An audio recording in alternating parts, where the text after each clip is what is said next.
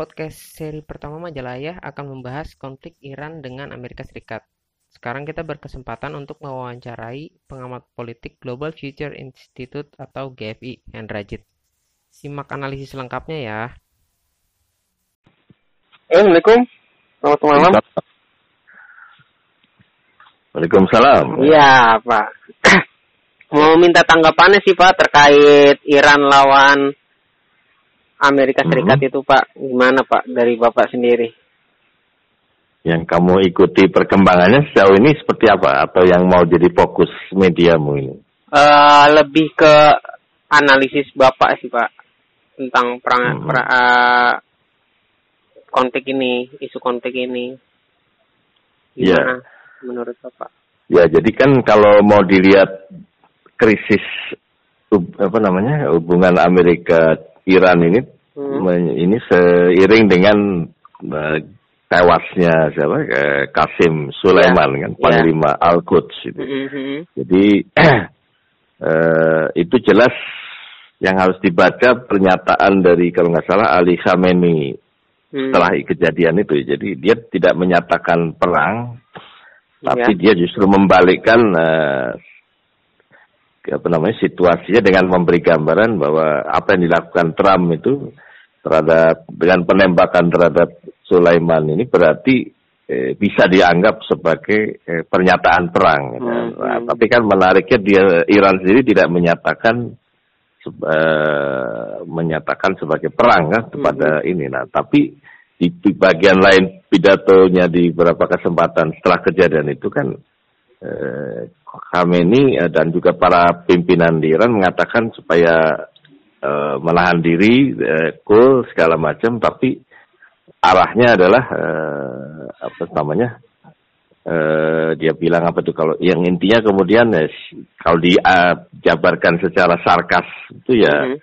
siap-siap aja orang Amerika pada mayatnya bergelimpangan di Timur Tengah kira-kira gitu kan. Mhm. Jadi ah, jadi kalau saya lihat berarti dia nggak mem- memakai cara perang konvensional ke Amerika, tapi dengan kejadian itu dengan dia bilang apa namanya Trump berarti sama aja ngajak perang, eh, dia Iya. artinya dia akan balas sesuai dengan apa yang dilakukan terhadap eh, Kasim Sulaiman. Berarti kan pola yang akan dipakai adalah perang gerilya tapi dalam lingkup yang lebih luas ya.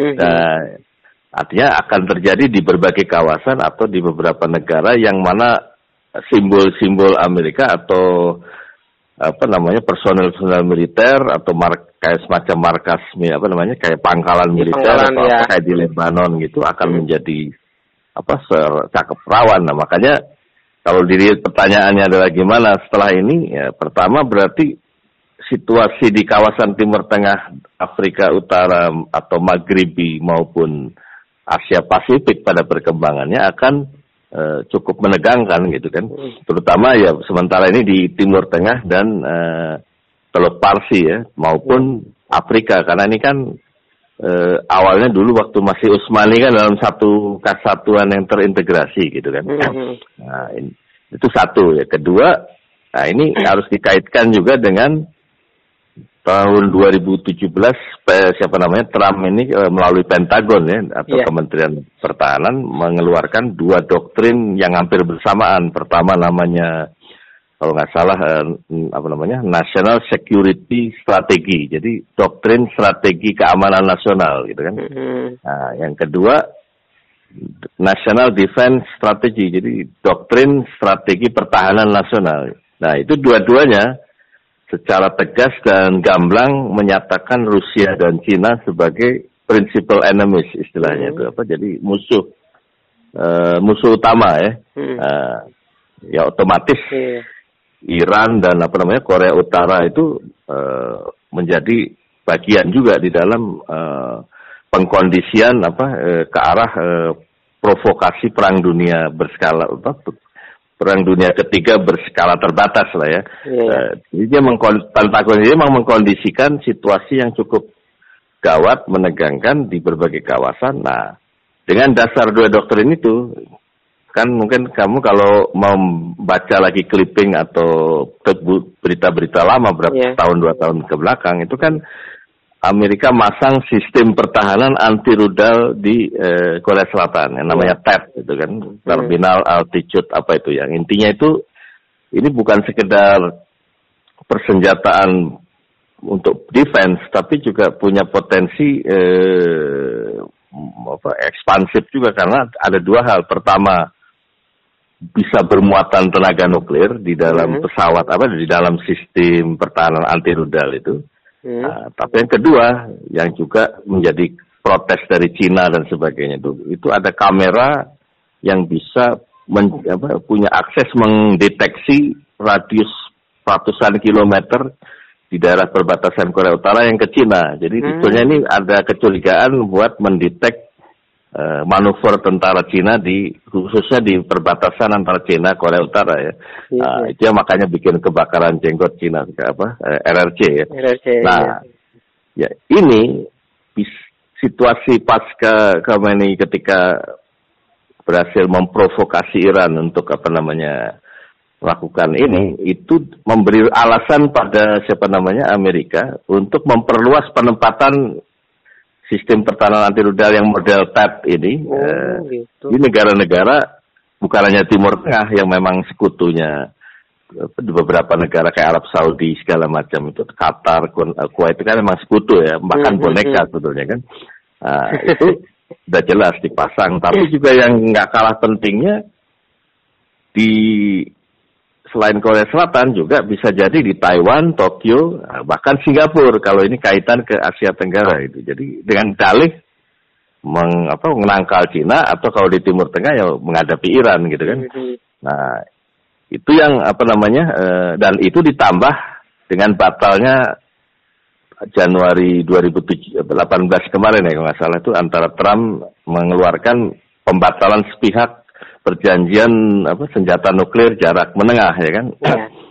Nah itu otomatis ini kan termasuk ini kayak PET ini sistem apa namanya pertahanan anti rudal apa segala atau ICBM intercontinental ballistic missile itu hmm. antar benua itu rudal antar benua itu kan masuk kategori senjata apa namanya jarak menengah. Nah itu berarti hmm. dia bebas leluasa semau maunya aja mau dipasang di mana kayak gitu kan. Karena dia nggak terikat lagi dengan Rusia pada waktu itu melalui Intermediate Nuclear Forces itu atau INF gitu kan.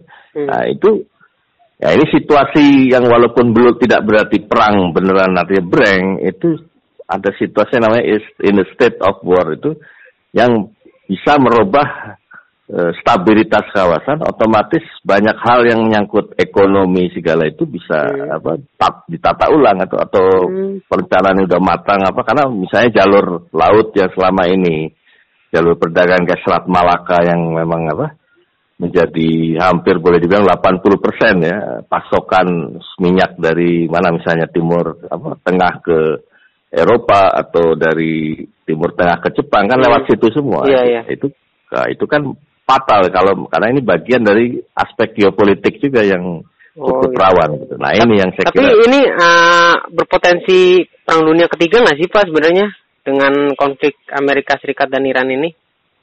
Ya gini, kalau namanya perang dunia ketiga dua atau satu, awalnya itu kan eh, nggak mesti itu ucuk-ucuk semua negara ikut apa nimbrung ya. Jadi hmm. berantai biasanya.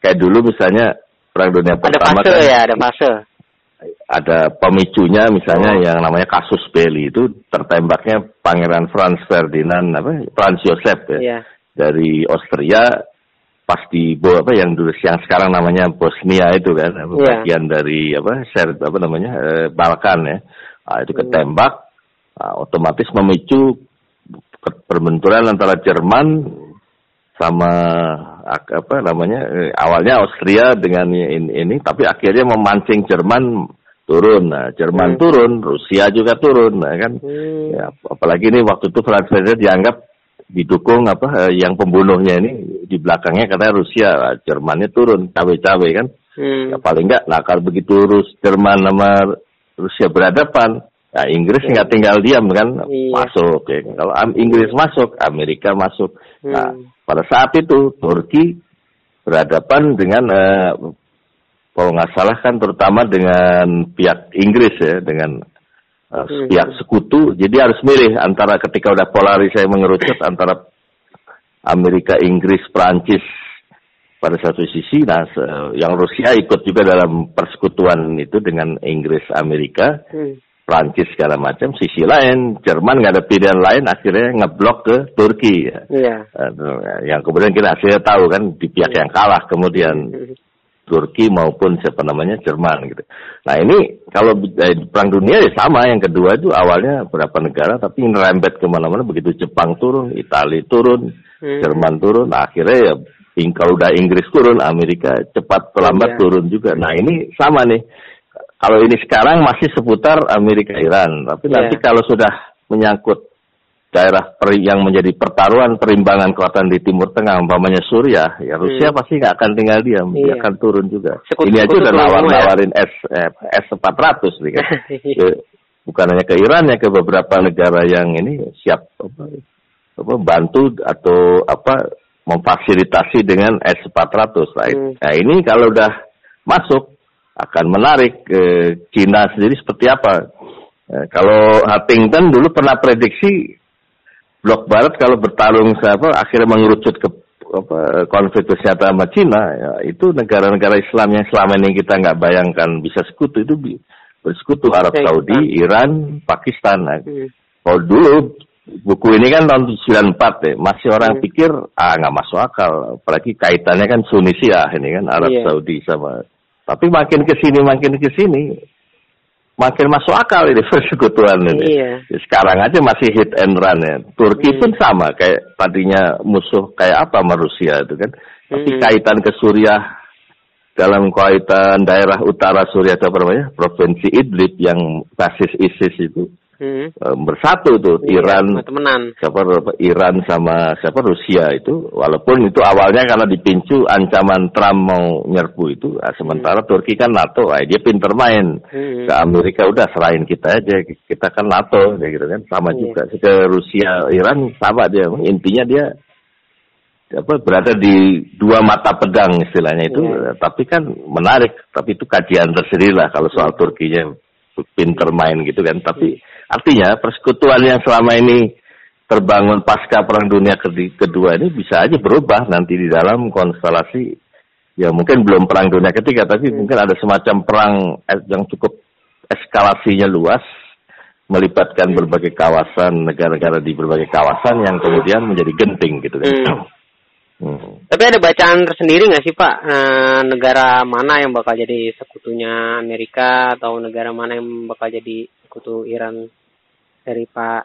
Ya kalau sudah menyangkut, nah ini emang ini kan eh, banyak hal yang jadi tanda tanya juga karena, Hmm. karena yang memang memicu ini kan memang Trump sendiri ya. Hmm. Nah, tapi apakah Pentagon yang memang selama ini garis keras dan memang sebetulnya lebih ngeling ke wakil presiden yang namanya Mike Pence Hmm. eh, ketimbang ke Trump ini kan sebetulnya persekutuan terpaksa nih antara Trump sama Mike Pence yang diusung Partai Republik. Jadi sebetulnya kalau nggak ada kejadian pembunuhan Sulaiman kemarin itu Hmm. kan Trump udah dalam betul-betul di ujung tanduk gitu Iya. apa? karena impeachment itu kan pemaksulan Kongres Partai Demokrat. Nah, tinggal kuncinya memang suara dari eh, apa namanya eh, Senat ya, utus Hmm. kayak utusan daerah lah kalau di sini kan.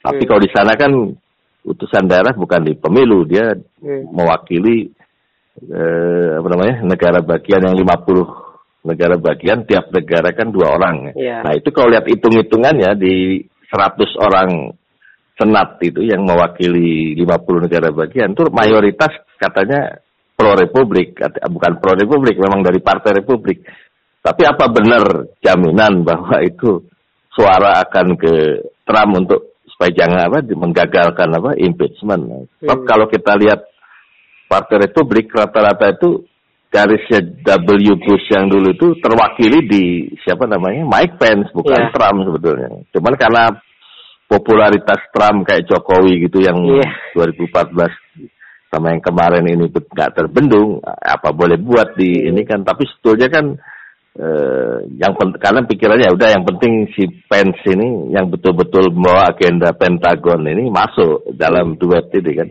Hmm. Ya, tapi ketika ada kejadian Sulaiman Islam ini masalahnya kan kalaupun Pentagon memang garis keras apa memang sekonyol itu dia ikut dukung Iya apa? makanya. Eh, ber- itu kan di out of control dong berarti. Mm-mm. terus ada banyak teori-teori yang menurut saya aneh-aneh nih. Misalnya wah itu kan cuman buat apa? Naikin harga minyak segala macam. Ya kalau sebagai konsekuensi logis ya ya pasti itu. Jangankan minyak emas saja udah cenderung ngelonjak nih sekarang kan harganya. Eh, tapi itu bukan by design ya. Kalau by design rugi sendiri dong. Amerika pemasok kok gimana sih? Apa? Hmm. pengimpor gitu kan. Ya, jadi apa? Dan negara barat belum lagi gas. Rusia itu apa, Eropa itu sangat tergantung Rusia apa, kepada pemas apa pasokan gas ini kan. Hmm. Jadi kalau ada kejadian kayak gini kan merugikan banget minimal jalur-jalur yang selama ini diasumsikan aman termasuk Selat Hormuz segala ya kalau ada kejadian kan Iran yang pegang kendali Hmm. Hormuz itu. Oh. Ngeri lah orang lewat Hmm, situ kan. Kalau terkait ini Pak eh, dampak secara ekonomi dan politik itu dari konflik Iran dan AS ini gimana ya Pak ya? Kalau secara global ya? Ya, ya itu yang jelas semua skema apa agenda atau perencanaan ekonomi baik dari blok Eropa, Uni Eropa kayak atau ASEAN Hmm. atau mungkin apa namanya eh, yang dari apa namanya Cina, Jepang segala itu kan dibuat dengan asumsi business as usual. Jadi ada situasi yang normal, nggak ada yang terlalu ini. Tapi ketika nanti mengarah ke destabilisasi berbagai kawasan, apalagi kau nggak cuma merambah Timur Tengah dan Afrika maupun Teluk Parsi, Hmm. apalagi memang pertaruh perseteruan Amerika Cina di Asia Pasifik baik dalam arti Asia Timur di Korsel maupun Korut maupun Jepang ini kan tajam juga di Asia Tenggara juga bisa merembet ya tinggal tunggu apa namanya itu kan berarti ada situasi yang pasti pengaruhnya ke eh, perencanaan ekonomi beran- bisa berantakan atau Hmm. harus ditata ulang kan disesuaikan kembali kan gitu. Hmm. Jadi buat kelompok mapan ini sangat ketar ketir. Even di Amerika pun kayak Partai Demokrat kan, saya pelajari, ini kan mulai kampanye apa primary ya, pendahuluan ya, apa kampanye kampanye. Nah yang Demokrat ini kan dua nih yang menonjol Elizabeth Warren, Hmm. yang cenderung kiri liberal gitu kan, Mhm. model-model Hillary lah gitu kan, Hmm. sama yang memang agak keras tapi Hmm. Demokrat namanya itu siapa namanya Bernie Sanders kan. Iya. Nah, itu cenderung terutama Bernie Sanders ya kalau saya lihat menentang apa kan perang tuh di Hmm. dalam konteks ini kalau soal konteks Afghanistan Irak apa Hmm. itu dua-duanya yang sangat disayangkan memang ya apa namanya eh, tetap mendukung cuman pengurangan pasukan gitu-gitu aja Hmm. Ya, jadi tetap dalam skema kapitalisme liberal untuk mengamankan Irak dan Afghanistan kayaknya nggak berubah gitu. Hmm. Nah, cuman kalau yang kayak yang kahitan Sulaiman ini kayaknya ngeri-ngeri sedap juga nih. Kalau kelompok mapan ini, Iya. itu Kalau- bola liar nih. Kan? Karena ini kalau nggak salah kan selain memang panglima, jadi Al-Quds itu ibaratnya kalau tiba-tiba asing nembak danjen marinir atau danjen Kopassus itu kan, Hmm. itu apa, simbol negara. Apalagi Al-Quds ini memang eh, transnasional geraknya bukan hanya di Iran kan. Hmm. Nah, jadi tiba-tiba ini dibunuh, wah itu Ini makanya. Emang ini kan itu ah, yang ngeri itu dia nggak mau menyatakan perang tapi pasti eh, ya kalau saya membahasakan apa secara eh, eksplisit ya Hmm. dari omongan Ali Khamenei ini kami tidak memerangi anda eh, kami tidak perang terhadap anda tapi kami akan memerangi anda di mana pun nah itu Hmm. gitu. nah itu berarti perang gerilya dong nggak Iya, ada iya. modelnya gitu kan Hmm. Kalau dari sisi kita nih sebagai negara Indonesia, ya kena nggak sih dampak ekonominya tuh atau dampak politik antara kerjasama atau kedua negara konflik itu bakalan bikin perjanjian sendiri sama Indonesia atau gimana nih Pak Hendra? Ya itu kalau dalam arah memang kepada instabilitas kawasan ya, hmm. termasuk Asia Tenggara, eh, itu kan mau nggak mau membawa dampak geopolitik ya, khususnya hmm. di daerah-daerah yang ya makanya Natuna ini kan menjadi rawan apa bukan persoalan karena pemicu dari nelayan kemarin kalau itu sih sebetulnya arahnya bukan harus perang itu malah hmm. ke, harusnya ke perundingan ke hmm. arah konstru, rekonstruksi kan hmm. karena Cina sendiri kan pakai istilah uh, ini bukan pertikaian apa namanya perbatasan hmm. tapi uh, ada namanya dia istilahkan apa itu uh, overlapping claims kan hmm. jadi klaim yang tumpang tindih ya artinya hmm. dia mengajak berunding itu nah Cina ini punya model kalau dia ngajak berunding ke area satu sebetulnya yang dia mau sepakat itu di luar itu apa nah, itu yang mungkin dia itu pintu masuk aja jadi ini sebetulnya eh, nanti bisa aja seakan-akan ngambang atau padahal ada kesepakatan lain. Hmm, nah, hmm. itu eh, memang makanya Cina tidak mau selalu diarahkan ke apa namanya eh, forum-forum regional misalnya hmm. pertikaian Spratly Paracel antara ASEAN dengan Cina tidak mau dia hmm. Eh, apa namanya lang pengennya bilateral deh karena hmm. modusnya mau gitu jadi bisa aja arahnya border dispute Natuna selain apa menyangkut apa dash line yang lima apa sembilan ya yang yeah. di ini kan Menlu itu. Hmm. Tapi yang diomongin atau yang disepakati sebetulnya yang lain ya, apa yang apalagi terkait pertarungan global Amerika Cina di Asia Pasifik yang makin dia minta kesepakatan-kesepakatan tentang ekonomi atau apa yang menyangkut jalur sutra yang hmm. mungkin buat dia lebih strategis lah. Iya. Natuna ini ibaratnya cuma buat isu pemanas saja gitu. Nah itu, itu yang perlu iya. dilihat karena kalau ya kita lihat aja arahnya gimana. Hmm. nah itu nah, ke, kembali ke pertanyaanmu tadi yang soal apa eh, kemungkinan eh, apa namanya ke dampak ya kayak yeah. gini itu ya hmm. kalau buat Cina ini kan yang penting ini jalur apa laut apa jalur perdagangan ini ya Selat hmm. Malaka terus Laut Cina Selatan hmm. uh, itu uh, namanya harus sebisa mungkin harus aman gitu kan. Nah, hmm. Nah, kalau sampai harus terjadi ketegangan itu ya makanya dia akan memperkuat juga kehadiran militernya di terutama Laut Cina Selatan sama Selat Malaka ya kan. Hmm. Harus fokus ke sana ya. Iya. Uh, terakhir nih Pak, uh, dalam konflik yang terjadi di global ini di dunia ini, yeah. sebenarnya posisi Indonesia tuh di mana sih? Pakai gitu. Yang merepotkan itu dalam merespon setiap kejadian apa, termasuk soal kematian Sulaiman ini yang hmm. menyangkut Iran, nah, Indonesia bahkan yang menyangkut Natuna sekalipun. Hmm eh, Kemlu atau kebijakan luar negeri pemerintah lah itu eh, sejak zaman SD ini kan berbasis pragmatisme. Jadi hmm. menjabarkan kayak misalnya SD Thousand Friends Zero Enemy itu kan pragmatisme. Hmm. Jadi hmm. siapa aja yang baik bisa dibaikin, menguntungkan di ini. Tapi hmm. jadinya tidak punya kerangka ketika menghadapi situasi yang ini apa pun perang dingin gaya baru gitu kan yang seperti waktu zaman perang dingin zaman masih apa namanya sebelum Soviet runtuh Jerman masih tembok Berlin belum runtuh itu iya. uh, kita kan dari zaman Bung Karno Pak Harto jelas politik bebas aktif itu artinya kepentingan nasional kita yang akan menjelaskan penyikapan terhadap pilihan sekutu hmm. atau mana yang harus sekutu itu berarti alami karena hmm. dia mengikuti uh, skema yang menjadi kepentingan nasional Indonesia pada saat itu gitu kan. Nah, hmm. misalnya kayak Asia Afrika kalau dulu konsepnya adalah mendukung negara-negara yang Asia Afrika yang merdeka, terus apa tuh namanya uh, menentang imperialisme kolonialisme di berbagai kawasan karena hmm. apa pun udah mulai mulai merdeka hmm. tanpa disadari atau mungkin dengan sengaja kita sebenarnya membentuk kekuatan ketiga kubu ketiga di antara dua kekuatan raksasa itu. Jadi hmm.